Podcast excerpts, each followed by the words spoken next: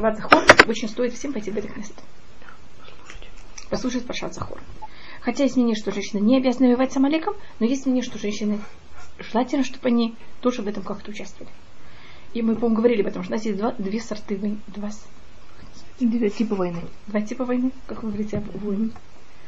Два, два, два, две разные формы войны. У нас есть война, которая называется Мельхамед Решут, и есть война, которая называется Мельхамед Мецва. Мельхамед Решут это война, на котором э, она, и мы ее идем на эту войну только в случае, если у нас есть царь, если у нас есть еврейский суд, то, что называется Самедры, и только они могут пойти на такую войну. И для того, чтобы выйти на такую войну, должны быть так как мы, когда идем на войну, мы ставим себя в опасность, нашу жизнь. И мы ставим опасность, мы также убиваем не евреев. Это никто не говорит, что просто так мы имеем право хасвахалия понимать, как убивать людей. Это разрешено только в двух случаях. Это разрешено в случае. Это, это, говорю, кроме того, что Сандрин должны это решить, но о чем они, о чем происходят дебаты, это о том, что если мы с этим э, с этим народом сейчас не будем воевать, мы потом послезавтра с ним вообще никогда не сможем уже видеться. Он просто нас съест скажем, самый такой явный пример из последних времен, снова тогда не, когда это решилось, не было суда, не было ничего, но просто как пример, это когда Израиль взял и разбомбил реактор, который был в Ираке. Если бы в Ираке было бы атомное оружие, понимаете, какое бы положение было на Ближнем Востоке. Вот такой акт, он акт, как можно сказать, предотвращения. Понимаете, предотвращение, хотя Ирак с нами тогда не был в военных действиях, он нам ничего плохого не делал. Мы понимали, что будет завтра. Понимаете, как это? Такая вещь называется, это не акт Мельхамед Мецва, это называется акт Мельхамед Решут. И в такой форме, в таком случае войны, кто имеет право идти на войну, это только мужчина. Только мужчина, который это не их не первый год э, после свадьбы если они в этот год еще не, не, не построили никакой дом, в котором они еще не жили. Если они не, не посадили виноградник, и не прошло еще 4 года от виноградника, того, как они посадили виноградник. Значит, очень много ограничений. Женщины в такой войне не могут участвовать однозначно. То, что все я говорю, это только по еврейскому закону, я не отношусь вообще, что происходит сейчас. Другая форма, другой случай, когда мы можем делать такой акт войны, это если мы захватываем какой-то пункт, который нам нужен очень экономически не военно, именно экономический. Пример, который можно рассмотреть, это захват Илата. Понимаете, как это? И он за счет того, что за счет этого в Израиль могут приехать также со стороны Африки. Понимаете, как они надо вот ехать так вот вокруг. Это был тоже, а, вы знаете, как мы захватили Илат? Я по-моему, рассказывала, так же? Что это было совершенно странно и все это. Так вот тоже вот такой захват Илата, это, кроме того, что это курортное место, понимаете, это не очень много других. Но видите, это все связано с экономикой. Такая вещь, она э, тоже э, разрешена, но только если есть еврейский суд, и вот очень много ограничений. А Мельхамед Мецва, она в трех случаях. Если враги на нас напали, знаете, я должна защищаться. Я могу сказать, знаете, я женщина. Я не могу защищаться, я не могу воевать. Э, вот врагов это совершенно не важно, имя женщина или мужчина. Они не проверяют, кто я такая. Они будут воевать в любом случае, хасвахлева. И у нас есть мецва абаля аргиха хашкем лугу. Кто приходит с тобой воевать, ты должен взять и уже напасть на него заранее нападение самая хорошая форма защиты. Mm-hmm. Так у нас есть такое правило. Значит, если враги напали на нас для захвата Израиля и война против Амалика. Это три вещи, которые называются Мельхамед Митцва, и в них женщины также должны воевать. Или могут воевать, или имеют право, есть в этом много оттенков. Понимаете, как это? Насколько? Скажем, мы видим, что в войне, которая происходит с Амалеком в Пугуим, кто воюет? Эстер воюет наравне с, с Мурдыхаем. Поэтому также в этом мире э, в этом входим, и поэтому принято, что также женщины ходят слушать Паршат Захар. Это, как это все-таки мы не обязаны столько как мужчины, но это тоже очень характерно. Вы знаете, где это написано? Паршат Захор. Это находится в книге Дворим, в, эм, по-моему, это 25 глава, по-моему, с 19 по 20, э, с, 19, с 17 по 19 посылку.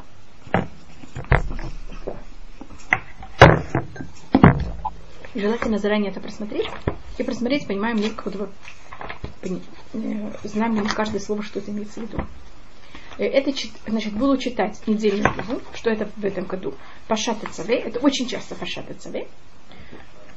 В этот шаббат, если в этой синагоге есть больше, чем одна, один свиток Торы, вынут две, два свитка Торы, Значит, в одном из заранее обычно, если они хорошие люди в этой синагоге, они возьмут один свиток Торы и его перемотают на книгу Дворим вот на это место. Потому что у нас есть такое понятие, как триха до Если надо перематывать, понимаете, как это все же мешает, все должны так спокойно и читать. Если есть только один свиток Туры, то всем приходится сидеть тихо и читать. Но мы стараемся, чтобы такая вещь не была. Поэтому стараемся, чтобы в синагоге был больше, чем один свиток Туры. Это 25 глава. 17 по 19 посук. Это три посука. Значит, сначала читается Пашат и потом будет читаться отрывок самые последние три посука из Пашат Китице, из книги Дворы, и потом будут читаться отрывок из проков из книги Шмуэль Алиф, 15 глава. И если вы уже дошли... Помню, что сделал тебе Амалек. Помню, что сделал тебе Амалек на пути, когда выходили вы из Египта, как он встретил тебя на пути и перебил позади тебя всех ослабевших, а ты был изнурен и утомлен, и не боялся он Бога. И вот, когда успокоит тебя Господь Бог твой от всех врагов твоих со всех сторон, на земле, которую Господь Бог твой дает тебе его дело для владения ею, сотри память об Амалеке из Поднебесной, не забудь. Здесь у нас есть истреть, и у нас есть также помнить и не забыть. У нас об этом говорится два раза в Торе, это у нас говорится в стихе, то, что мы читаем. И в Пурим мы это будем читать еще раз, только из другого места. В Пурим мы читаем тоже отрывок из Туры, из книги Шмут, когда первый раз Амалик пришел с нами воевать, и как мы с ним воевали. Так у нас есть два, два разных чтения. И отрывок и принято, если вы уже пришли в синагогу, и у вас есть уже хотя бы немножко времени, так если можно остаться не, не только слушать эти три посука, а услышать также э, Гафтара. Это отрывок из проков, который описывает, как Шауль взял и воевал с Амалеком. И вы должны быть знаете, что Шауль убил всего Амалека, кроме скота и кроме эм, Агага. Теперь, что за счет этого произошло?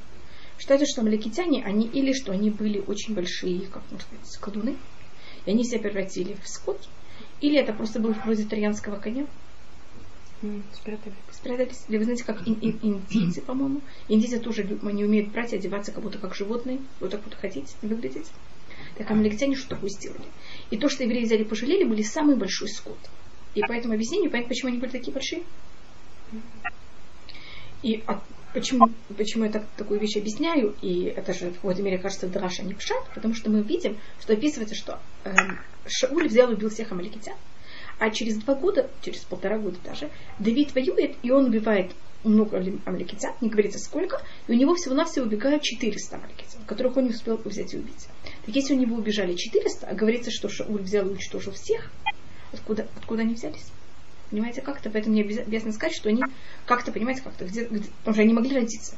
Прошло слишком мало времени, меньше, чем два года, чтобы они как-то оказались. По преданию, за счет то время, когда Агаг не был убит э, Шаулем, взял и в эту ночь э, ради, у него был зачат ребенок, который потомок этого ребенка, это Хаман. Вот то, что э, Шаул не закончил, значит, понимаете, как начинается снова э, новый круг. А от э, Шауля происходит Эстер. И на какой-то, какой-то мере заканчивает это немножко. Снова не полностью. И это рассматривает Маймонит, что когда евреи взяли и пришли в Израиль, у нас были три митцвот при входе в Израиль. Одна митцва это была взять и завоевать Израиль, как вы читали, что мы, у нас вся митцва уничтожать и воевать с Малеком, по-настоящему это митцва только в случае, если мы взяли и захватили весь Израиль, и мы находимся в полном спокойствии от всех врагов вокруг. Вая бами ахашем алюкехалиха. И будет, когда Всевышний возьмет и даст себе спокойствие. В стране, в которой ты будешь находиться. А пока у нас этого спокойствия, у нас нет царички Тамицы. Так мы должны быть в Израиле, мы должны находиться в неспокойствии. Это потом желать также надо, чтобы у нас был царь. И только потом, после того, как у нас есть царь, у нас есть мецарь, и воевать с Амаликом. И поэтому Шауль, у него был первый, он был первый еврейский царь, и поэтому первый, кто должен был взять и воевать с Амаликом. Может быть, мы говорили об этом, что кто может воевать с Амалеком, это только потомки э, Рахель. Мы говорили о такой вещи с вами? Что-то? Это может быть или Иосиф, или а, Иосиф Да. Один из них может воевать с э, Амалеком, никто другой, как будто, скажем, у Иуда, у других детей Якова, у них нет духовной силы против них. Амалек будет сильнее их духовно. И Амалек есть несколько объяснений, что это такое. Одно из объяснений Амалек это Амляк. Народ, который что любит, это взять и лакать кровь. Это такой садист. И рассматривается, что он, а садист это человек, который любит издеваться. Так же. Не просто уничтожать, а как вот издеваться над этим. Вот рассматривается, что вот есть такое, такое понятие, как лиценут, это издевательство. не знаю, как насмешка, считается, что это сила Амалика. Это где-то находится внутри нас немножко. Вы не любите издеваться, бывает немножко. Так вот, это считается, что вот это сила Амалика. И кто может против него воевать, это только э, потомки Рахы. Что у них как будто бы э, есть эта сила против э, вот этой насмешки. Что это? А, может, пожалуйста. У них есть, есть много объяснений, значит, я не знаю, что, что рассматривала. Три объяснения. Первая вещь, это самая сильная. А Малек, он потомок Исава, он внук Исава. Исав, его духовные силы против э, еврейского народа, это, что мы его взяли, мы обманули Исава. Помните, когда Яков обманул Исава?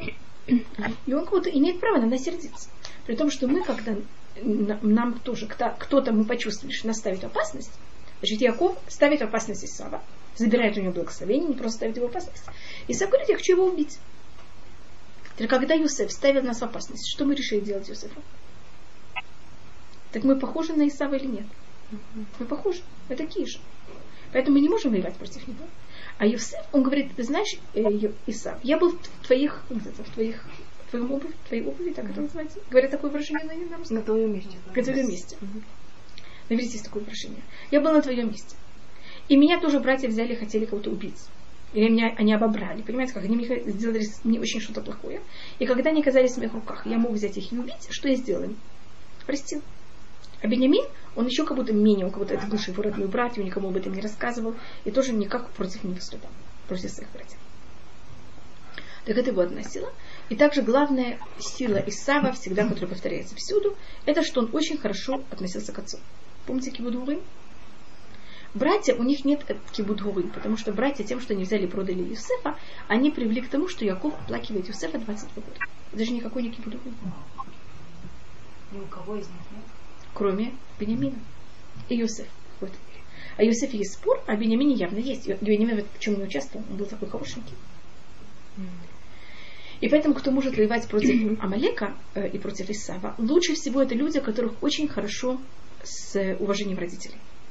У Эстер считается, что не было никаких проблем с уважением родителей. Вы знаете почему? Не было родителей. У нее не было родителей. Поэтому она никогда в этом мире с этим не имела проблем. Я просто показываю, как, как мы это видим. А Бениамин в какой-то мере в понятии уважения родителей считается максимальным. Юсеф тоже, но Юсеф, понимаете, как вопрос тем, что он был продан, папа плачет, потому что его нету, считается ли, что он как-то задел. Но и даже если он задел уважение родителей, он это задел очень косвенно. Когда братья это задели напрямую, напрямую. а Бенемин вообще никак это не задел. И это с одной стороны, это со стороны э, Исава. Значит, у Амалека у него есть отец, у него есть мать. У, Ис, у Исава есть сын, который зовут его Элифаз, и Элифаз отец Амалека. Он как будто выжимки такие Исава, самые такие ужасные.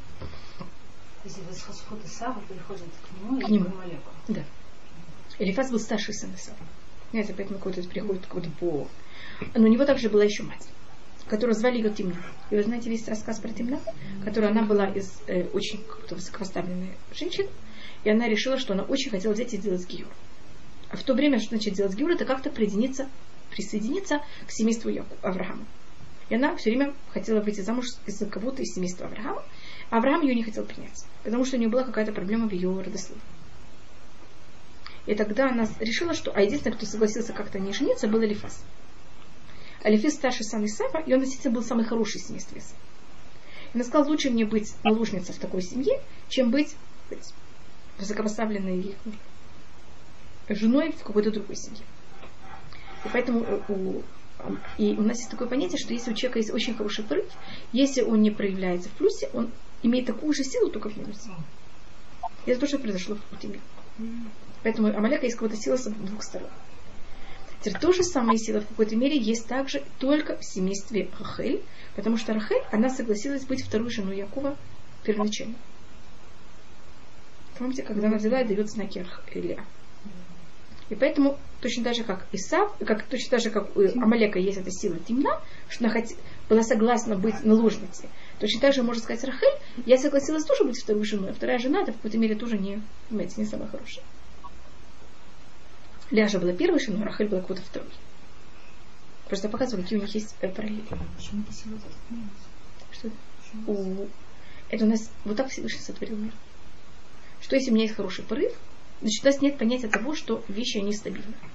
Если у него был хороший порыв, и он не проявился в плюсе, он явно будет для меня минус. Вот так Всевышний нас ответ. Понимаете, как это нет стабильных вещей. Так это или плюс, или минус. Поэтому если у меня есть какой-то хороший порыв, что я хочу что-то сделать, стоит его как-то проявить, понимаете, как это? А то он меня начинает как это разлагать. А когда был что Авраам нашел душу барашка, это, Да, это то же самое, да. Точно. Поэтому он нашел. Да, поэтому он должен был вот этот весь свой хороший порыв на что-то взять и проявить. А то это порывы у них есть две возможности. Или они просто испаряются. Это просто очень жалко. Это лучше, чем минус. Да, это лучший минус. Или он испаряется, или он превращается в минус. Но мы не можем этим управлять. Мы можем как-то это управлять. То есть темна у него была какая-то... Да, у него был очень большой минус. Да. Это вот часто эм, также известно, что многие люди, которых они, эм, которые были какие-то, вот что я говорю, хорошие, все самые большие ужасные злодеи в мире, у них были какие-то моменты, какие-то очень хорошие порывы, за счет этого у них есть такая громадная духовная сила. Только они пользуются этой силой в минусе вместо того, чтобы пользоваться их в плюсе. Это как Билам? В какой-то мере. Поэтому, если мы видим, что у человека есть хороший порыв, мы должны им как-то пользоваться, а не его, понимаете, как-то от, э, отодвигать. А то это приводит непонятно к чему потом. Это считается, кто-то начал христианство в какой-то мере. Помните, я вам рассказывала этот рассказ, что он пришел для того, чтобы возвратиться к раби Йошова Прахе, а тот ему показал, чтобы он ушел, чтобы он остался, но это было время молитвы, а тот понял, что он имел в виду уходи. И так это все началось. Это все, что связано с, э, с Исавом, оно всегда связано вот с такой силой. Это сила Исава, поэтому они же говорят, что они вместо нас, они новые евреи. Потому что это хорошая сила, которая взяла и превратилась во что-то другое. И это их не духовная сила. Если я смотрю, какая духовная сила Амалека, значит, это вот их корни духовной силы. Их духовная сила также издеваться, как я вам сказала, над всем э, смеяться. Насмешка. Насмешка такая. А животное, которое их символизирует, это собака. И поэтому те, кто должны против них воевать, они должны иметь то же самое. Потому что собака, это, я говорила, ну, животное, которое вот тоже символизирует вот это в какой-то мере это качество. Если, э, что такое насмешка? Когда мы ведем себя как будто бы пародия, так можно сказать? Если видите, человека и собаку идут вместе. Кажется, что кто вождь? Собака идет. Собака идет первой. Знаете, что такое пародия такая? Это пародия на, на власть. И поэтому у нас э, это то, что их э, символизирует, и те, кто должны воевать против них, должны иметь те же самые силы. Если у них нет этих сил, так они как будто мы бессильны воевать против них.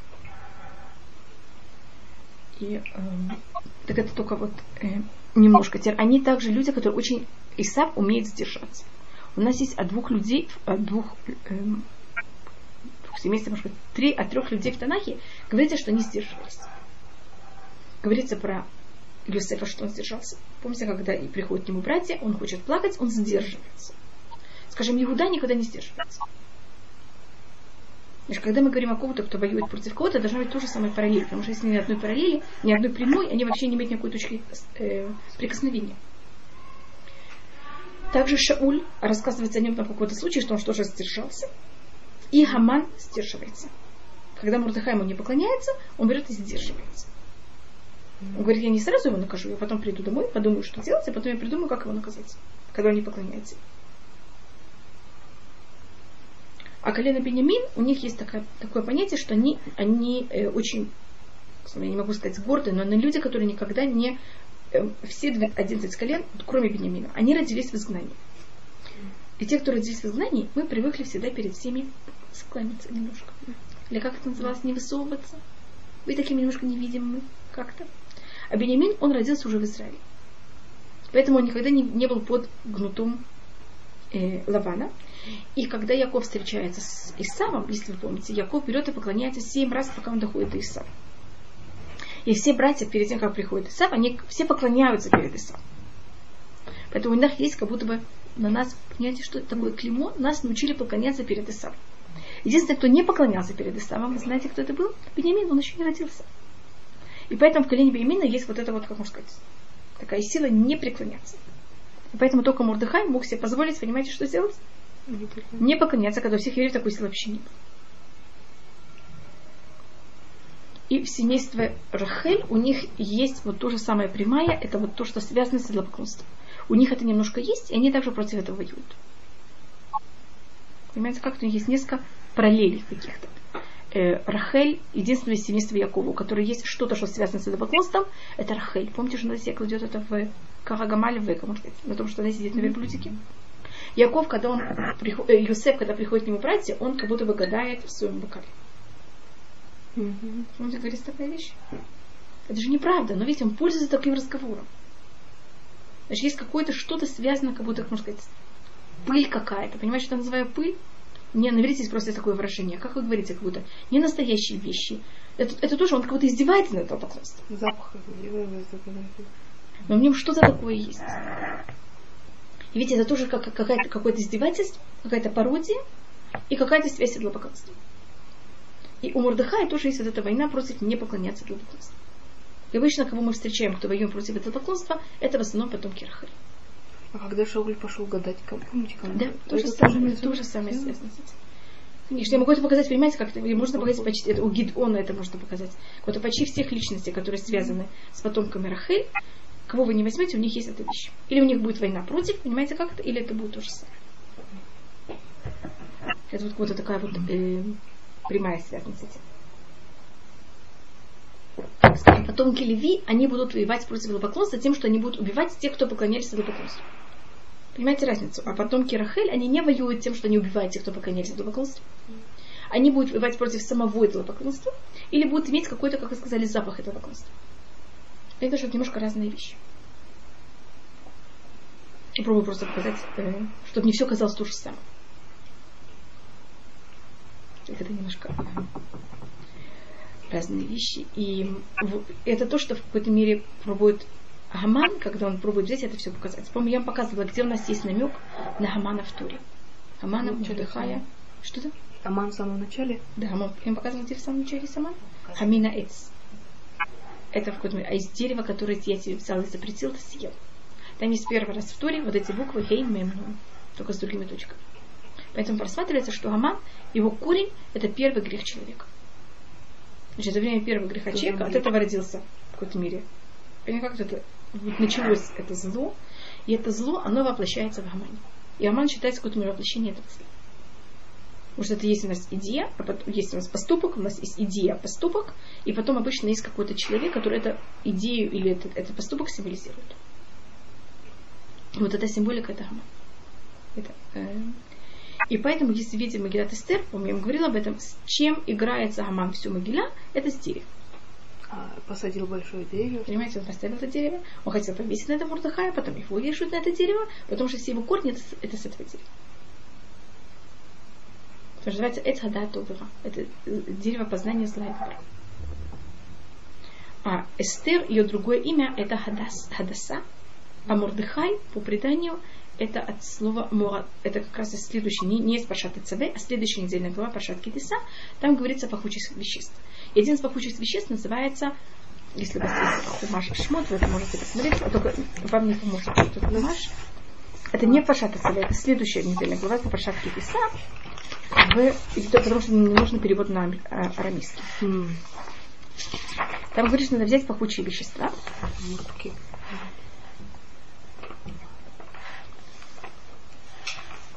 И там говорится, это у вас, это перекламет, посук кавким.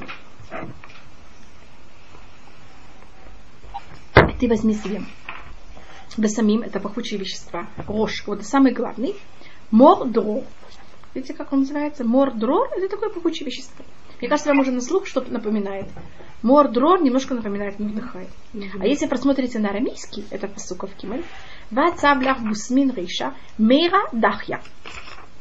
Мирадахья это уже почти сам весь Мурдыхай. Мурдыхай. Так считается, что он, э, э, Мурдыхай считается еще более скрытый, чем Эстер. И чем Гаман. Потому что на иврите как будто бы он не совсем фигурирует, а вот на арами, как будто в переводе на арамейский он уже находится. Но тогда и Ама, и Мурдыхай, и Эстер, если видите, они все деревья.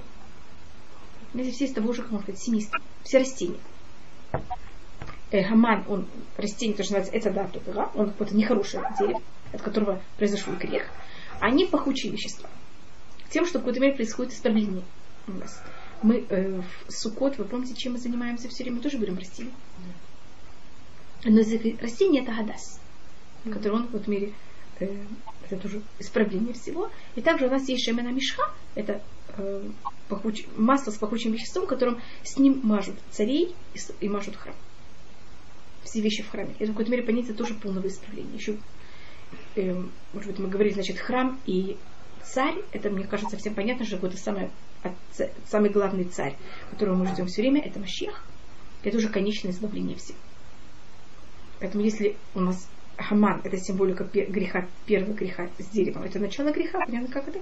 Я вам показывала, что первый, кто привел к первому греху, это была змея, а Машех, его гематрия, это тоже змея. Ахаш и Машех тоже самое гематрия. Можно говорить, как это все. А Машех это от слова того, что он помазал. Видите, эти масла. Вот эти масла пахучие масла. И Сукот, может быть, я вам показывала также, что это символика исправления всех грехов, э, всего. Мы говорили о том, почему Сукот исправление всего. Потому что как будто бы для того, чтобы исправить все в мире, мы должны, у нас есть два понятия исправления. У нас исправление неправильных поступок. Может быть, я рассмотрю такую вещь, скажем. У человека, у него, как раз это будет неправильное сравнение, но я только показываю. Если у меня есть кости, которых освахалили, есть женщины, у которых в каком-то возрасте кости начинают быть более хрупкие, они ломаются. И можно взять, исправить, у человека, у женщины сломалась рука, что можно сделать с рукой? Поставить, положить гипс, чтобы оно зашло. Мне кажется, еще более важно, что сделать ей потом. Сделать есть какую-то там диету или что-то, чтобы у нее кости что прекратились Ломат. ломаться. Так если у меня кости такие, которые не могут ломаться, у меня же не будет никогда больше трещин. Так есть сначала, когда что-то сломалось, первым делом мы берем и лечим то, что сломалось, а потом, если возможно, конечно, мы еще пробуем взять и сделать так, чтобы вообще не было возможности вот этой трещины. Так у нас есть исправление неправильных поступков, и еще более глубокая вещь – это исправление вообще возможности греха, потенциала греха вообще в мире. Первое понятие в мире потенциала греха, он начинается во второй день сотворения, когда есть деление между верхней и нижней водой. И в Сукот мы берем и пользуемся водой. Помните, это? Что это? Второй день? Сотворения, что Всевышний сделал? Верхнюю воду поднял вверх, нижнюю воду послал вниз. И говорит говорят, что тогда нижняя вода ужасно начала плакать. Что ее кидают вниз. Всевышний сказал, нижней воде не плачь. Ты, тебе, тебе кажется, что такая низкая, ты вот куда- идешь в какое-то неправильное место, там тебе будет грешить, вести себя плохо. Значит, это вот первая трещина. Понимаете, почему она называется? Разделение. деление какого-то. Что есть верхний и есть нижний. И тогда Всевышний сказал нижней воде, что он ее компенсирует тем, что у нее, от нее будет соль, которую мы кладем каждый раз, когда мы едим или или на любые жертвы. Есть еще одна компенсация ей, что в Сукот берут воду и льют на жертвенник. И поэтому в Сукот была самая радостная вещь. Это называется Симхат Беташува, когда взяли лили воду. Почему это такая радость? Что мы как будто берем вот эту трещину, возможность трещины. Понимаете, как ее зарастать. Так это можно сказать на русском. Значит, даже делаем так, что вообще не, не могли быть трещины людей. Не исправление греха, а исправление вообще корня вот этого деления, что мы сейчас берем эту воду и наоборот ее возвышаем. И поэтому в Сукот мы тоже пользуемся растением. Понимаете как? Мы кого-то пробуем исправить первое понятие какой-то проблемы дерева. А, И поэтому у нас э, также название всех героев Пурим, они какие? Деревья. Понимаете? Называется ботаникой как будто. А, а, извините, пожалуйста. А Что Эстер. Там просто написано таким, как сказать, э, Простым.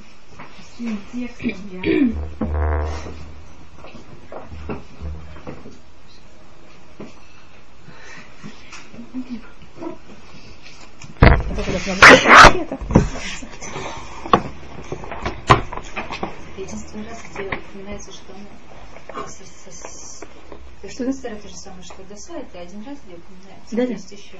Нет, от Магилят Эстер говорится один раз. И говорится в самом э, относительном начале, когда только э, Эстер говорится первый раз.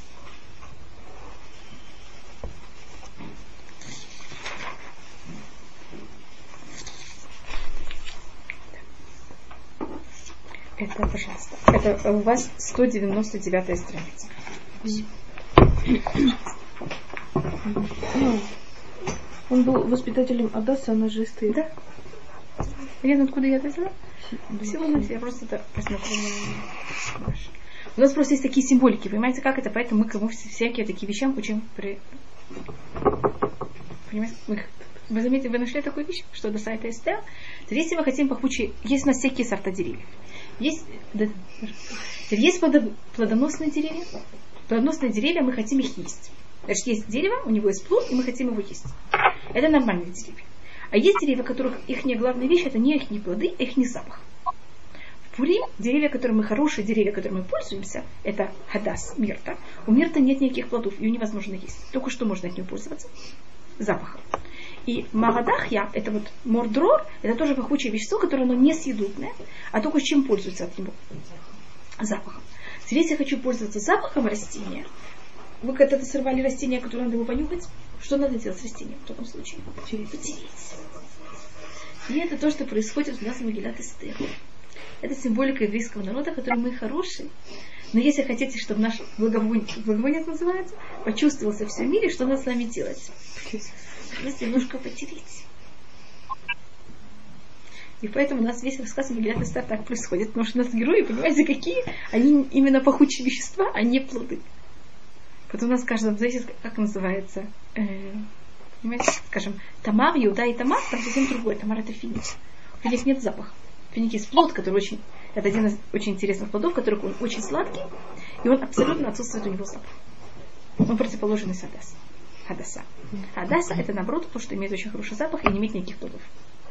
Поэтому Хадаса и Тамар, они считаются всегда в мухот. То есть противоположность. Нет, совсем не связано с Пурим. Хадаса, я только говорю про Хадаса, я только показываю, что есть что-то другое. Есть что-то другое, что имеет плоды. Только в Пурим нет у нас плодов. И то, что нет плодов, это также символически, потому что у них как будто нет потомства. Мордыха и Эстер нет э, физических потомков. Понимаете, что такое? На кого-то остается в доме Хашброша, и мы не видим потомства. Точно так же, как э, пахучие вещества, мы имеем удовольствие от их запаха, но мы не имеем удовольствия от их, от их плодов. Может быть, э, Дарьявиш, Дарий. По одному мнению, что Дарий был ее сын, но в любом случае он как будто остается не евреем. Понимаете, как для еврейского народа этот плод, он потерян. Это как вы пользу, берете пахучие вещества, что вы делаете? Трете, получаете очень приятный запах, а потом что вы делаете с тем, что осталось? Понимаете, что это? Видишь, что это говорю в таком какой-то э, неприятной форме, но я просто вам говорю, как, почему это именно э, запах, а не как что-то другое. А вот там марс Егуды получается было. Наоборот, там плоды. Поэтому плод это будет, это очень сладкий плод, и от этого брака происходит конец мощах. Понимаете, как я только покажу, это совершенно разные вещи. Но это только, э, как вы сказали, это не связано совершенно с фурим. Это только просто, я говорю, так у нас есть две женщины, у которых есть название э, деревьев, их не имена, поэтому я показываю разницу между ними. Если вы хотите что-то еще смотреть у Магилат Эстер, пожалуйста, может быть, я вам показывала, что у них, у Эстер и Йосефа, у них есть самахи. Мы говорили об этой вещи? Почему у них есть самахи? Я не говорила. Ну, пожалуйста, я просто не знаю, что это. Просто мы глядим есть несколько вещей. Есть вот этот самых, которых очень явный. И есть у них еще одна вещь, которая у нас связана с э, одеждой, которую мы очень часто и очень сильно видим в Магилат Эстер. Значит, если вы просмотрите из всех 12 сыновей Якова, единственный сын, у которого есть самых, это Юсеф. Вы можете проверить. И самых это буква, которая она полностью закрыта. Это единственная буква алфавита, которая абсолютно закрыта. Помню, я показывала, что во время сотворения мира у нас нет самых вообще. Я показывала такую вещь? Да, но где-то, где-то после чуть-чуть. Что это? В первой главе, первой, когда говорю, это Перек Алиф, в книге Брашит, нет самых вообще. Связано с тем, что действие передается по женскому. Да. да и это понятие значит закрытости того, что э, в понятии невоспринятия ничего наружного. Теперь Юсеф, у него это есть, потому что он будет в Египте, и он будто себя полностью закрывает от внешнего его же испытания, это то, что не смешаться с местным населением. Теперь его жена, совершенно случайно, тоже имеет в своем имени самых. Какой Асфальт. Тоже пишет самых. И еще одна женщина, которая имеет самых, это Эстер. Посмотрите, у нее есть два имени, Хаддаса и Эстер, которые два совершенно разных имен, но в обоих вариациях есть одна буква, которая на параллельна. Это самых. Ну, как-то что-то вот понятие закрытости, хотя она находится в доме Хашвируша. И кажется, что ну вообще уже все, как, какая у нее закрытость может быть. Она в этой ужасной ситуации все равно сохраняет какую-то внутреннюю свою духовную силу и не смешивается. Это считается каким-то на самом духовном высоком уровне, до которого достигает, э, кто-то достиг когда-то. И как Юсеф, он тот, кто берет и сходит в Египет, до того, как еврейский народ сходит в Египет, для того, чтобы как-то еврейский народ бы выдержал вот этот натиск, так это можно сказать, э, египетской, э, египетской культуры, то же самое Эстер, она символика нашего следующего изгнания. И она в какой-то мере понятно, как это мучается там в доме Хашпруша, для того, чтобы нам показать, как мы можем остаться евреями даже в такой неописуемой, непонятно какой атмосфере, которая происходит вокруг. Магилат Эстер, рассмотреть Нахман Бреслав, все занимаются одеждой. Заметили такую вещь? Э, вожди ее раздевают. Или раздеваются, или одеваются. Все занимаются все время одеждой. Мордыхай одевается в мешковине. Или Мордыхай, наоборот, выходит очень красиво, там перечитайте все его одежды. Эстер одевает царство, э, царскую одежду. Эстер с Мордыхаем, они все время спорят, какую одежду надо ходить. Мы говорили такую вещь, почему это, чем это происходит. Значит, Эстер от ее имя, как Лястир, это скрыть. Эстер считает, что человек должен все делать очень скрыто. И ничего не должно быть на показ. На показе можете выглядеть вообще как не еврей, понимаете, как-то, или вообще непонятно как что. И вся, или вы там, не знаю, переживаете, или что бы ни было, все у вас где-то происходит. Очень глубоко внутри вас, и ничего не происходит на показ. И это в какой-то мере явно потомок Рахель. Рахель, она считается очень эм, царственной, или, как можно сказать, очень сдержанный человек, как я говорила про, про Юсефа, говорится, что он сдерживается. Это очень сдержанные люди, которые, они считают, что это также в какой-то мере ниже их достоинств, или, как можно сказать, это непри, неприлично что-то раскрывать. Вы помните, может быть, Михаль, дочь Шауля, что когда она видит, что Давид пляшет, и у него раскрываются какие-то нижние одежды, mm-hmm. Михаль просто в ужасе. Как это может быть? Кто может взять и раскрывать свои нижние одежды? А Мордыхай, он, с одной стороны, по отцовской линии, он потомок Бенемина, но по материнской линии он потомок Иуда. Когда Эстер, она по обоим, и по отцовской, и по материнской линии, она кто такая? Потомок Рахель. Поэтому она явно не может видеть такую вещь. А он уже гибрид. Понимаете, как? У него есть такая сторона и другая сторона. Поэтому Мурдыхай говорит, есть моменты, когда да, надо идти на улицу с мешковиной и всем показывать, что я в трауре. А Эстер говорит, нет, ни в коем случае, даже сейчас что надо делать? Ты можешь, возьми и переоденься. И как будто э, открыто показывай себя совершенно по-другому. Теперь как я знаю, что Мордыхай, он был, э, как, как я это сказала, от, родился от смешанного брака. Вы знаете, как это можем говорить, потому что в Магилат Эстер говорится, Иш Иуди Хаяба Шушана. Иуди это значит какого колена? Иуда. Потом говорится, что он был Емени. Емени значит с колена Бенемин. Как же это может быть? Или он был Емени, или он был Иуда. Иуди. Поэтому говорится, что он по, по линии матери он был с колена Иуда, по, лина, по отцовской линии он был от колена Бенемин. И поэтому его характер уже немножко более, понимаете, как это, он имеет обе стороны. Когда Эстер имеет только одну сторону. Почему не было не по отцовской линии он был с колена Иуда, а. Что это? Почему, вот мне как вы сказали. Потому что рассматривает, что он был Эстер, вот родственник по отцовской линии. Поэтому, mm-hmm. понимаете, как это? Поэтому мы знаем, что у них были, ну, вот это было у них общее. А по материнской линии он был с колена Иуда, поэтому мы видим как-то его поведение, что он также как-то проявляется. Так, и, и вы, поэтому также в Пурим, то, что принято все время заниматься этим, это что мы переодеваемся. Видите, мы все время занимаемся той же одеждой. Что снаружи, что внутри. И в Магилат Эстер, как будто евреи ведут себя как не евреи. И хасида особенно очень много об этом говорят, что когда еврей э, напивается, так он как будто этим показывает, что даже его все, что у него совершенно внутри, когда человек пьет, что происходит? Все, что у него внутри, где оказывается? Снаружи. Даже если мы говорим о еде, мне кажется, с едой тоже то же самое происходит. И в какой-то мере также в поведении, как он, что он говорит и о чем он думает и как. И это вот то, что показывается в Пуим, что как будто у еврея все как будто хорошее. Вот она не... Потому что обычно то, что мы... Что вы говорите? Вы даже содержимое желудка Да, да, да, вот все совершенно кошерно. А, как раз только сегодня видела о том, что нигде не говорится, что человек должен быть Пурим пьяный. То, что говорится, что человек должен Пурим быть левисумой. Левисумой значит, эм, русском есть такое выражение, когда человек немножко... На веселе? Да, что-то веселе. Но на иврите левисумой это от слова боссе. Это тот же самый корень, как э, пахучее вещество. Бесами? Да. Что должен, должен вот от него идти запах вина, но не еще по-настоящему быть пьяным. А, веселе. Потому что быть пьяный полностью у нас нельзя такая, потому что когда он пьяный, он вообще ничего не обязан. И у нас про щекор нигде не говорится, ни в Гимаре, нигде, что человек должен быть пьян. Вы знаете, что пьян называется щекор. То, что говорится, шхая вода либо сумой. Слышали такое выражение? Это вот, вот правильно, как говорится в Гимаре выражение, это должен, должен вот немножко быть На веселе. может быть, это- только на иврите какой-то, это не точно, это какой-то перевод, э, это перевод смысла, но не, не дословный перевод. Дословный перевод это либесум, значит, что у меня должен быть какой-то запах эм, вина. Запашок. Да, да. Но не по-настоящему там быть пьяным.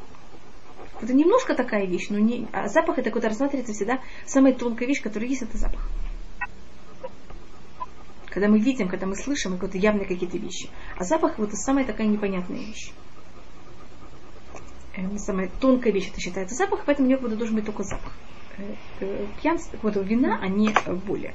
Если видите, мы тут все время занимались двумя вещами. Это одна вещь, это запах.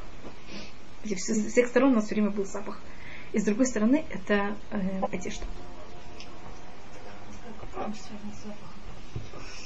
Что это? Как Пурим связан с запахом? Какая связь Пурима и запаха? В самом, самом, когда вы говорите о самом э, празднике, Да, запах у нас рассматривается, что когда, ну, это уже, э, когда Всевышний взял и привел к тому, что человек стал живой, как Всевышний оживил человека, да тем, что он вдохнул ему душу через нос. И у нас будто душа входит, и так же выходит.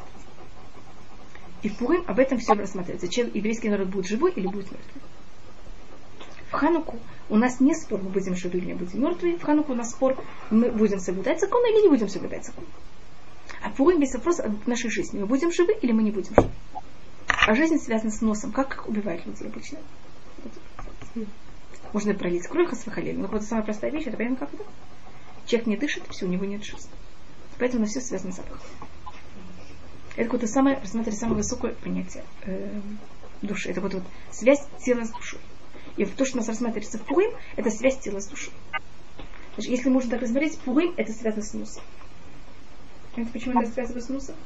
А э, Песах, который будет еще немножко, связан с горлом. Горло, у него нет ощущения запаха.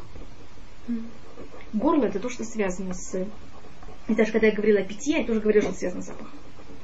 А Песах связан с горлом, потому что мы делаем в Песах? Мы едим. Так же. В Пурим у нас нет обязанности есть. А в Пурим мы едим, мы разговариваем. Разговаривать не носом, разговариваем горлом. Это в Песах. Да. И у нас каждый праздник вот имеет свою историю. Хотите, можно назвать это рот, можно назвать это горло. Просто я это называю горло, потому что считается, что то, что сделал фараон, так вот нас держал за горло. Понимаете, есть разные формы, как можно убить человека. Можно держать человека за горло, можно держать человека за нос. Что более опасно, когда держишь за горло или за нос? Мне кажется, нос это еще опаснее. Знаете, потому что когда держишь за горло, это уже все. Да можно открыть рот только. А если тут уже... Вот в Пурим, в Хану, в, Но мы же едим тоже в Пурим, есть же заповедная трапеза. да, есть- то, что есть заповедь есть в Пурим, это именно пить. А, Называется мишты. Мы это не называем. нахон, Мы называем эту трапезу Нахон. питью. нахон. А в Песах у нас именно мы должны есть. У нас есть время. Э, То, что им говорю, что в Песах это связано с горлом, это говорит э, Шимшон Пинкус. Просто, знаете, это не то, что я, как сказали, буду думать. У нас есть разница между органами, что у нас когда, когда нас перехватывают. Так вот то, что, э, о чем был спор в Пурим, это был весь спор о носе, о дыхании. Мы будем дышать или мы не будем дышать? Что? Я просто... А, да, вы пришли позже. Мы все время говорили о запахе. В Пурим это праздник, который вс- все герои в Пурим, они связаны с запахом. Хадаса – это мирта, А, не плодовые деревья. да, не плодовые деревья. Поэтому это несъедобное. Понимаете, почему я что это нес- несъедобное? Песах – это праздник еды, а Пурим – это праздник запаха. Хорошо, да, сюда. А, И Мордыхай тоже по преданию это от слова мор, ма- марадахля. Тоже какого-то пахучего вещества. И Хаман, он тоже связан с деревом. Он считается символикой первого э, дерева Эцада тоже. Дерево познания добра. Это все говорит мудрецы, это ничего, ничего не, не, ничего не придумываю, только говорю откуда и что э, это рассматривается. Так это мы рассмотрели И э, если рассматривать еще одну вещь, которая у нас рассматривается в Пурим, это о том, что в мире все, оно не случайно. Что в мире все Всевышний правит мир. Уже то, что говорил Гаман, что в мире все случайно. Поэтому, когда он даже хотел нас уничтожить, что он, правда, делал? Кидал жребий. Мире все, понимаете, как это происходит по жребию. А то, что Всевышний показал, что даже твой жребий, он тоже, понимаете, как это ходит от меня. И мире никакой случайности вообще. И, может быть, последняя вещь, которую мы рассмотрим, в общем, про Пурим. Пурим, э, может быть, я вам говорила, что буква нашего месяца, вы знаете о том, что каждый месяц имеет свою букву. Нам показала такую вещь. Так у нас есть 22 буквы алфавита.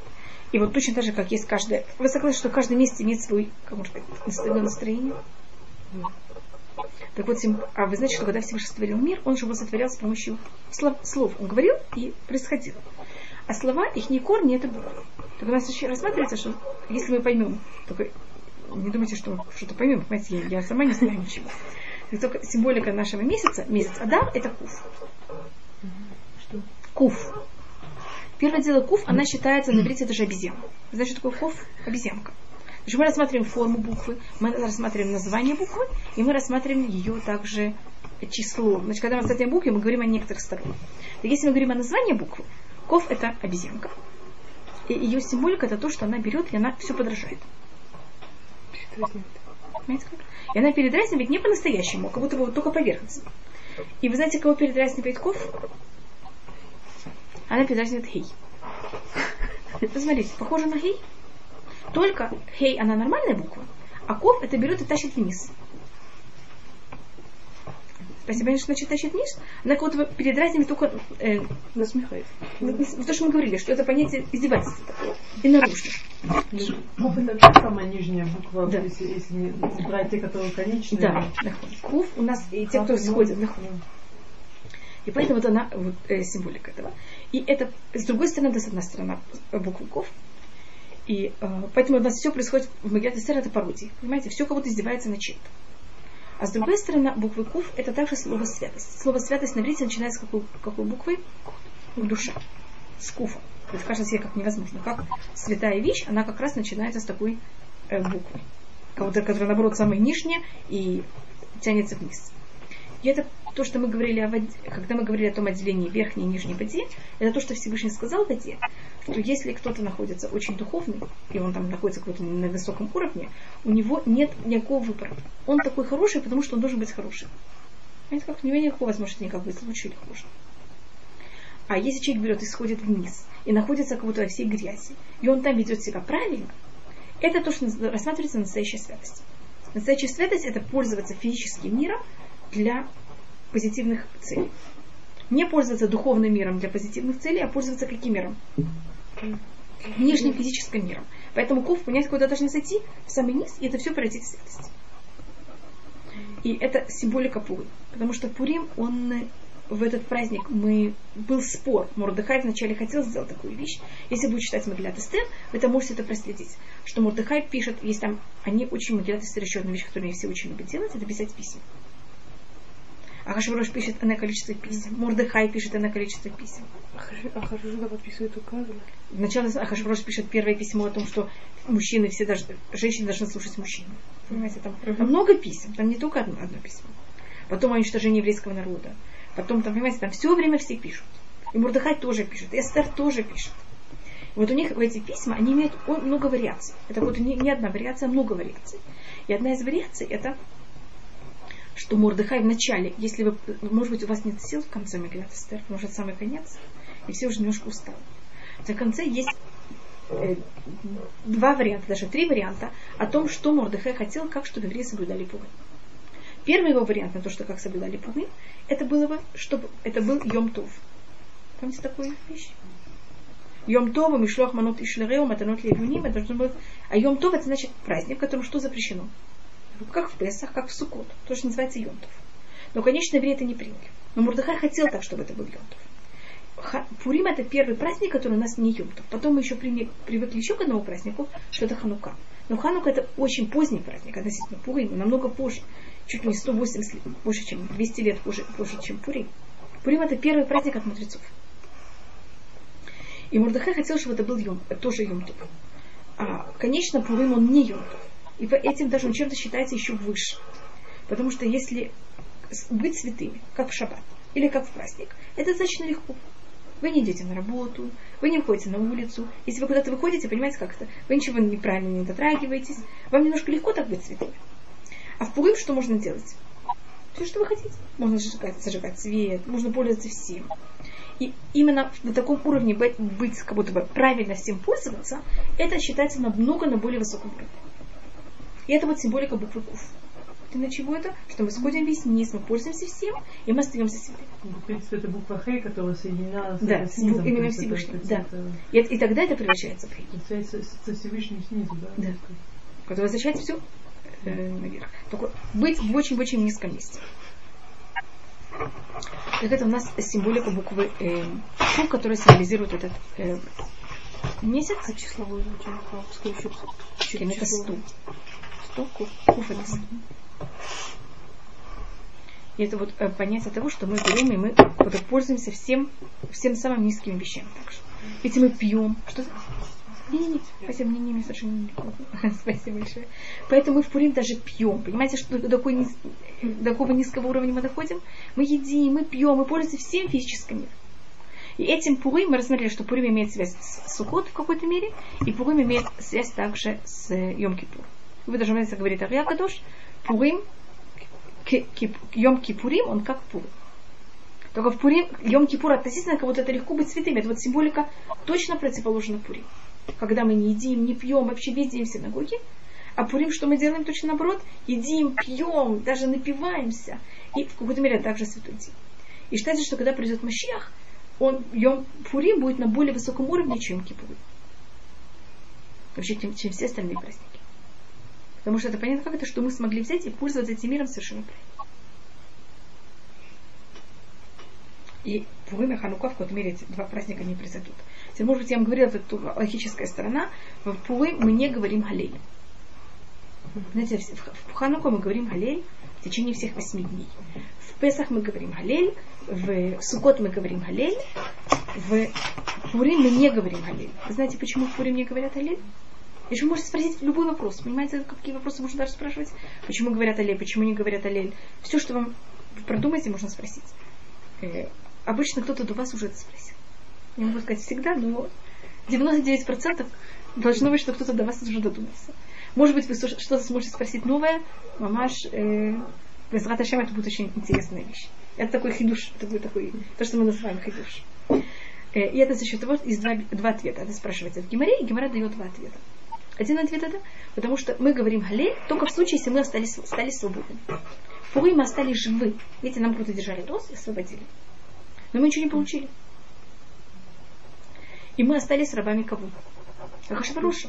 В момент, когда мы остались рабами Хашваруша, мы не можем говорить Аллилю. Аллилуйя только если мы пришли в Израиль, и мы стали свободны, имеем свою страну, понимаете, как это, свою какую-то независимость. Только тогда можно взять и восхвалять Всевышнего. А другой объяснение говорит, что такое Галиль? Это когда мы говорим Всевышний, нам было так плохо, а сейчас нам так хорошо. Это, это Галиль? Так у нас вместо этого есть Магилят Эстер. И Магилят Эстер это сам Галиль. Так или мы не говорим Галиль, потому что невозможно говорить Галиль, или наоборот, мы говорим очень длинный Галиль, еще более длинный, чем обычно. Это также два ответа на то, почему мы не говорим э, Галиль в Пури. Если у вас есть еще какие-то вопросы, что-то, что вы хотели просмотреть бы? А еще Пурим как-то с устной Торой связан, да? Конечно, это Пурим считается, это начало всего устной Торы.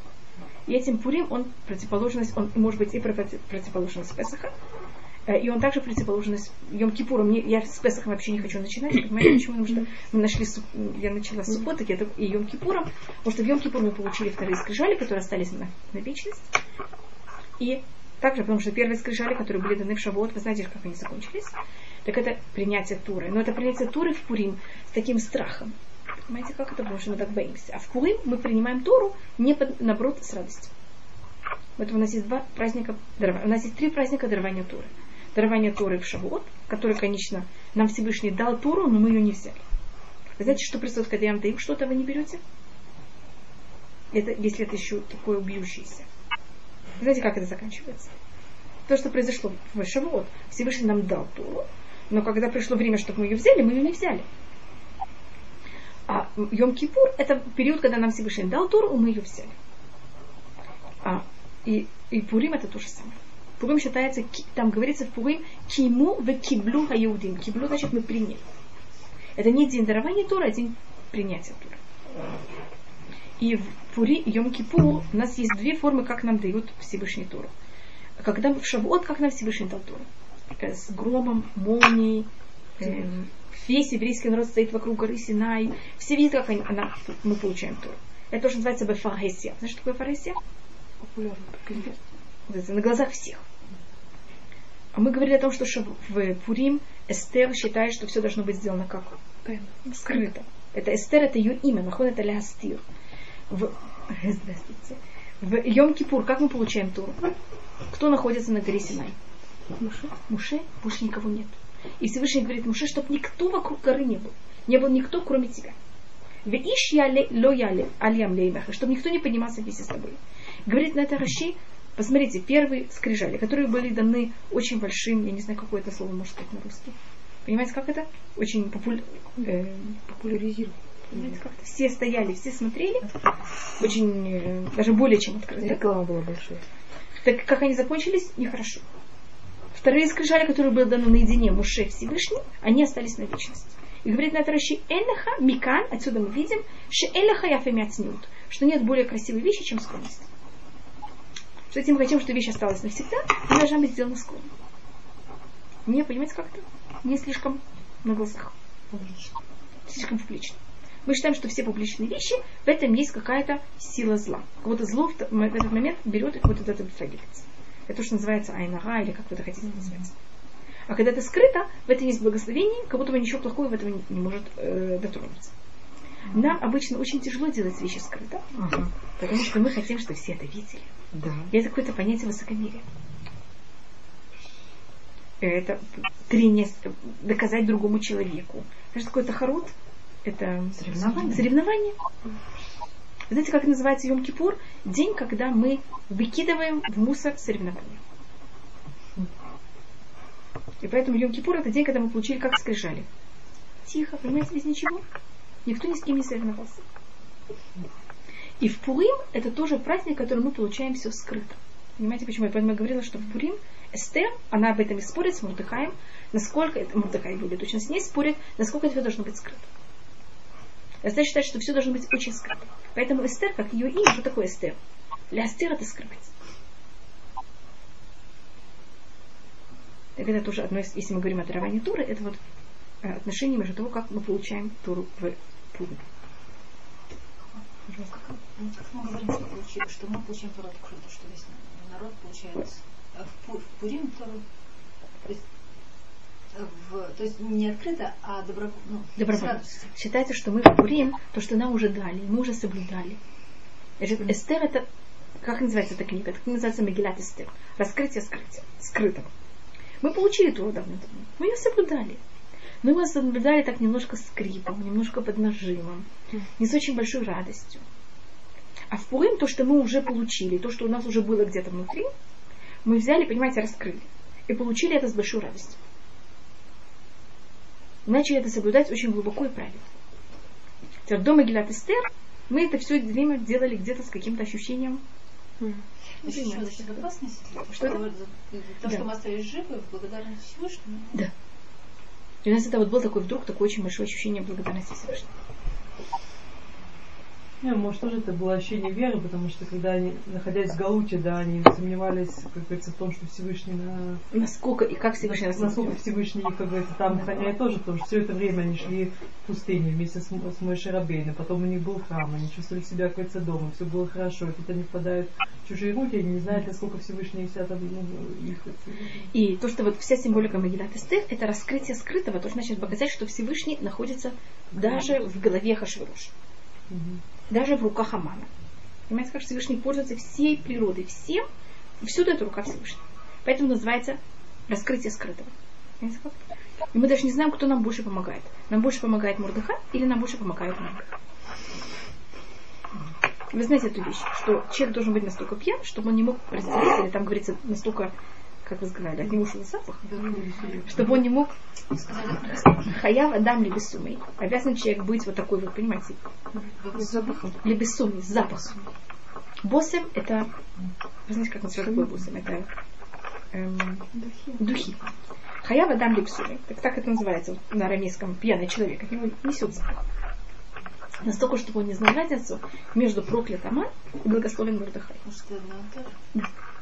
И вы даже вы знаете, что гематрия Агу Гаман и Барух Мордыхай то же самое. И считается, что вы знаете, кто нам по-настоящему помог больше? Аман или Мурдыхай? Считается, что больше нам помог Аман. Со своим кольцом? Да. Мы нам, намного стали более хорошие за счет Амана, чем за счет 48 Мурдыхаев. 48 Мурдыхаев стояли, кричали на нас, ничего не помогло. Пришел один Аман, мы сразу стали хорошенькие. Это значит страх. Да. Но этот страх нам потом показал за счет пусть этого страха. Когда мы опомнились, когда мы поняли, что это все была рука Всевышнего, а не настоящий страх. Это нет, что по-настоящему есть Аман, который самостоятельно берет и все это делает. Мы вдруг поняли, что за, за Аманом стоит рука Всевышнего. Понимаете, что это вот это все, что мы рассматриваем, что это все пародия. Так мы поняли вдруг, что весь мир это пародия. Да. Поэтому так принято в Пурим делать представление театральное. Значит, мы все время видим мир, и нам кажется, что Ах, Ахминаджад это настоящая личность. И, что настоящий. И Обама это настоящая личность. И все это настоящие личности. И есть это Всевышний, но он там непонятно где. Да. А в Пурим что мы вдруг понимаем? Что они все всего-навсего, как они называются, марионетки. И что весь мир это просто театр. К сожалению, советские политики тоже. Да-да, конечно, все. И это то, что мы понимаем в Пурим. И поэтому, поэтому, поэтому Пурим это вот такой вот э, да, веселый праздник. Да, вот праздник именно пародий. Это, как я говорю, ков. Понимаешь, что такое обезьяна? Но вопрос, кто обезьяна кого. Тогда мы тоже марионетки получаем.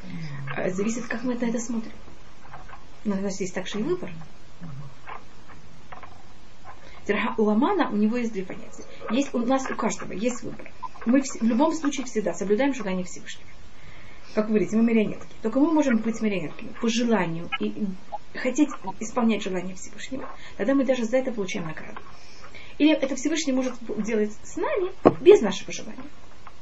Тогда все равно через нас проходит желание Всевышнего, но мы еще за это получаем наказание. Понимаете, какая разница? Значит, и Мурдыхай, и Амана не исполняют желание Всевышнего. Только так как Мурдыхай это делает по своему выбору, то он получает за это награду. Аман это все равно и еще более чем через Мурдыхая. Проходит через Амана желание Всевышнего, так он за счет этого еще получает на- наказание. Вот это все связано с этим буквом Куф. И Куф, он связан с э, издевательством, с насмешкой. Понимаете, когда вы видите обезьяну или пародию, что вы делаете все вокруг? Все начинают смеяться. Поэтому это связано с одеждой. Я просто пробую объяснить, как это все связано вместе. Мы говорим о разных вещах. Да. Это как скрытие такое. Зачем вы, чем вы, кто вы такие? Вы закрываете себя или вы открываете себя? Встречают подушки. Конечно, поэтому, знаете, э, Мурдыхай хочет одеть одну одежду, Эстер говорит ему, нет, поменяйте что. Даже как будто не все должно быть на показ, или наоборот должно быть на показ. Ты когда понять немножко, что такое Пур? И это поэтому также это название называется Пур, это был же жребий, жребий Хамана. А мы сказали, вы знаете, жребий Хамана это наш жребий. Мы все как будто бы Получается, название это же множественное число. Да, Пурим, это двойное. Да, что его и наше. Да, но мы же, мы же не по жребию, у нас, как говорится, у нас Всевышний, то есть у нас мы, мы не полагаемся на Да, и случайность. мы говорим, что вот эта случайность, она тоже от Всевышнего. Вот и все в мире от Всевышнего. Мгм. То есть Ашем, Ашем ну, все равно в виде случайности. Да, даже в случайности даже есть Всевышний. Вот во всем всюду есть Всевышний. Поэтому мы как будто пользуемся этим словом. Да, же все время спасение, в принципе, тоже, говорится, пришло в виде случайности, нет? То есть получается так, что мы, то есть это галут, э, ну, как все хорошо, но это все равно галут, да? То есть мы даже э, человек, который не верит, он может на это посмотреть, сказать, что случайность. Да, конечно. И поэтому чудо, оно произошло очень скрыто. Мгм. Поэтому Эстер всегда называется Эстер Сов Коляниси. Эстер конец всех чудес. И после, значит, у нас есть два разных сортов чудес. Но это тогда я снова начинаю состязаться с Песахом, который я не очень хотела. Песах символика, наоборот, открытых чудес, а Пурим начинает нашу эру, что в ней все чудеса будут скрыты. И для этого надо вот пол- пользоваться этой пародией. Понимаете, как надо это взять, немножко раскрыть занавес. Если вы не раскрываете занавес, там ничего не увидите. Это вот Магилат Эстер, раскрытие скрытого. И в наше время тоже никакое чудо не происходит открыто. Кто на это посмотрит, скажет, ну это естественно. Сколько царей убивают своих жен за счет каких-то э, как называется, министров, или как вы их называете? Или сколько министров их, э, наоборот, убивают их за счет жен. Это же то, что происходит в Пурим, понимаете, факт. Один раз убили жену за счет министра, потом убили министра за счет жены. Происходят интриги во дворце царя, это же самая естественная вещь. И вы знаете, где, вы знаете, что имя Всевышнего отсутствует в Мегилат Эстер? Потому что если будет в нем имя Всевышнего, так это открытое чудо. Это же скрыто. И поэтому имя Всевышнего, оно или в самом слове, когда говорится Хамелех вместо Хашвирош, или и есть у нас также аббревиатура, по-моему, я вам показывала, где это находится. Считается самый ужасный момент Мегилат Эстер. Это когда Эстер взяла и вызвала к себе Хамана и Хашвироша на пир. Э, Помните, когда она попросила, чтобы они Да, пришли к ней на пир? И тогда евреи говорится, что евреи до этого они постятся. Она зовет его на пир. Евреи до этого, когда евреи молились, они говорили, ну хорошо, мы будем молиться, но охот ляну в Бетамелях. У нас есть такое выражение, наша сестра в доме царя. Понимаешь, что такое охот ляну в Бетамелях? Что бы ни было, нас нас попросит. В момент, когда она берет и зовет на пир Хамана и Ахашвироша, тогда все говорят, что она сейчас начинает заботиться о своей Шкуре. Извините, что так говорят такое выражение, понимаете? О себе. О себе она нас вообще бросит. И тогда евреи были вообще в ужасном ужасе. Хотя она попросила сама поститься. И аббревиатура э, э, имени Всевышнего, это как раз в этом месте находится. Яво Хамелех Вехаман Хайо, что пришел царь и Хаман сегодня, если видите первые буквы этих четырех слов, это имя Всевышнего. Вот, понимаете, в самом вот ужасном месте. Потому что Эстер тоже делает такую странную вещь. Она зовет, царица приходит пить, еврейский пророк, женщина, берет себе и просит, чтобы к ней пришел Хаман и Хашврош на пир. Как это выглядит? И она ему устраивает пир. Кажется, совсем не... Ты считаешь, это кошерно или нет? Не, не по-эстырски. Не, не, не по нормальному... Значит, если сейчас какая-то девушка в Мяшарим так будет себя вести, как вам будет это казаться? Гениально. Экономика зальют.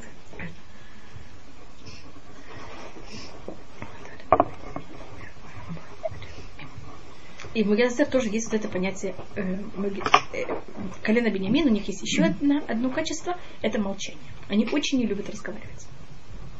Я в Магиасере все время видите Эстер, которая чё, что все время подчеркивается. Она молчит. Хора не говорит какого на народа. В какой-то момент э, Мордыхай говорит, если ты будешь молчать, есть, есть хорош, э, достаточно молчать, если молчать слишком много. Вот Эстер немножко перегибает палку молчания. Рахиль тоже молчала. Да. Рахель считается, что кто взяла себе качество молчания была Рахель, и ее потомки берут это качество. И особенно, кто берет это качество молчания, это Бенямин. И Эстер вот это доводит до, можно сказать, до максимума. А Беньямин где молчит? Когда, первым делом, вы знаете, что от отца можно скрыть все, что вы хотите. От братьев можно что-то скрыть? Никогда.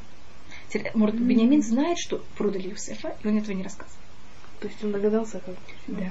И также, когда Мордых... Вы вспомните, что когда хотят взять Вениамина в Египет, Йосеф просит, чтобы его свели в Египет. Яков говорит, чтобы его не брали. Братья говорят, что его брали. Вы знаете, сколько лет тогда Мур- э, Бениамину? Ему всего-навсего 30 лет, у него тогда уже родились 10 детей. Теперь все о нем спорят, а кто ничего не говорит? Он. И, может быть, я вам говорила, вы знаете, как назывался драгоценный камень, который бы принадлежал Бениамину? Он называется Яшфей. Мнение, что это может быть Яшма.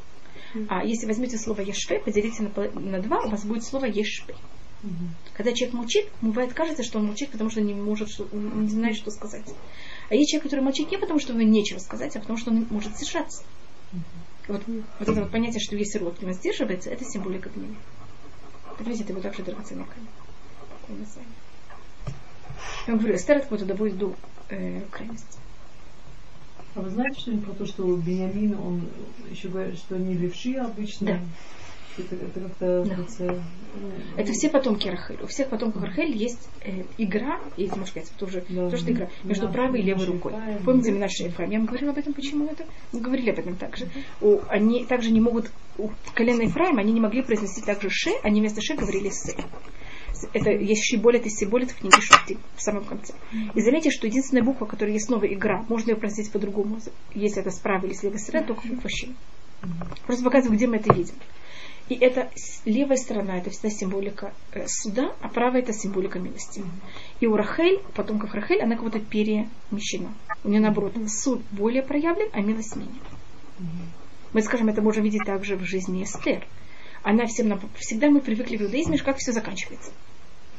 Хорошо или плохо? Хорошо. Очень хорошо. А в Пурим как все заканчивается? Может быть, для нас очень хорошо, но как заканчивается для Эстер? Не очень. Она остается там, где она была. Значит, потомков Рахель, э, у них все заканчивается вот так, как-то, понимаете как? Они еще не дождались. у них все как будто по суду. У них не вот, а у колена Иуда все, все переворачивается, все великолепно. И вот это милость такая. А у Рахель все, все не так. Она умирает при родах.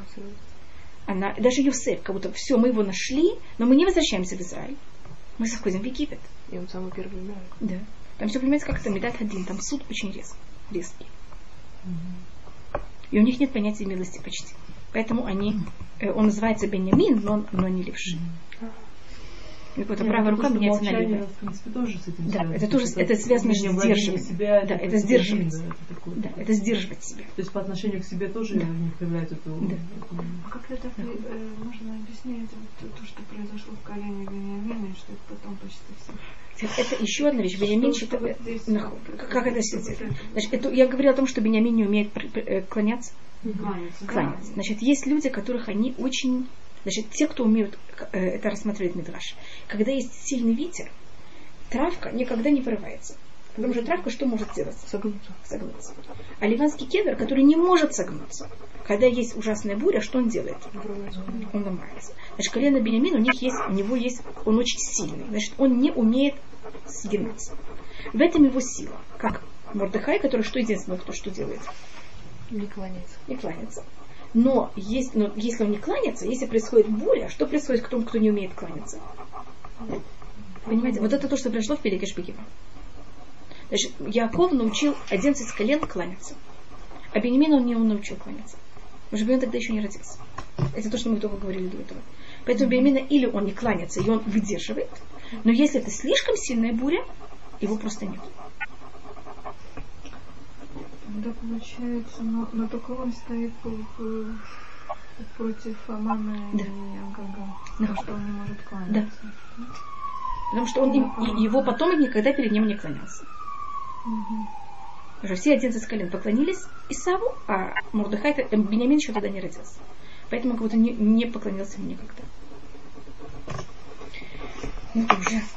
То есть две стороны одной медали. Да, да, получается. это, видите, вы- понятно, почему это. Ведь вы как раз затронули эту вещь, это тоже самая сторона, только то же самая вещь, только То другой. есть они практически получается так, что колено было чуть-чуть э, почти исч- исчезло бы, и тогда некому было бы воевать с... э, нахуй. с, э, У нас вот это вот понятие, что это колено почти как- как- исчезает. а как это вообще такое может быть? Потому что как бы мы же все равно должны, написано же в Торе, что мы должны воевать. Да. Война с э, Амалеком, из рода в да. род, с Амалеком. А Да. Здесь получается, что те, кто могут с ним воевать, они почти уничтожены. Это есть потом Шиме Бенгера, я не знали, вы это в книге Шмуэль, вы учили книгу Шмуэль с кем-то? Это был такой человек, его звали, звали Шимей, это в книге царей даже говорится, его звали Шимей Бенгера, он очень плохо относится к Давиду, он там кидает на него камни, непонятно что, и тогда рабы Давида хотят его убить. Как вас, того, кто восстал против Давида, Давид говорит, не, не трогайте его. И потом он дает приказание э, Ш- Шлемо, что тот его убил. И он также ему говорит, Шлемо, делай своей мудрости. Вот не просто так его убил. Есть предание, потому что он знал, что от Шими Бенгера должен произойти в будущем Мордыхай. Мордыхай бен Шим'i, помните, как его зовут? И поэтому Шлему ждет, что какой-то Всевышний ему подсказал, когда его убить. И там происходит такая вещь, что ему говорит, не выходи из Иерусалима. Когда ты выйдешь из Иерусалима, тебе будет положена смертная казнь. И вдруг у Шим'i убежали его раба, рабы. И он тогда забылся вообще. И он, понимаете, что сделал? Погнался. А то, что ему говорит, не куда-то пошел. И тогда Всевышний будет ему подсказывать, когда его убить, потому что ждут, пока у него родится потомок, от которого пойдет, произойдет Мордыхай. Потому что Давид знал, что если такая вещь, понимаете, когда он его бьет до времени, тогда не... Значит, Мордыхай и Эстер, они как будто личности, которые а, висят на волоске. Значит, потому что еврейский народ в, Маги- в Магеллат Эстер должен был быть уничтожен. И наше спасение, понимаете, он значит, висит на волоске. Поэтому именно это колено, с которым они должны произойти, он все время есть и нет, есть и нет. Но это какое-то более глубокое объяснение, почему это так происходит. То, что вы спросили.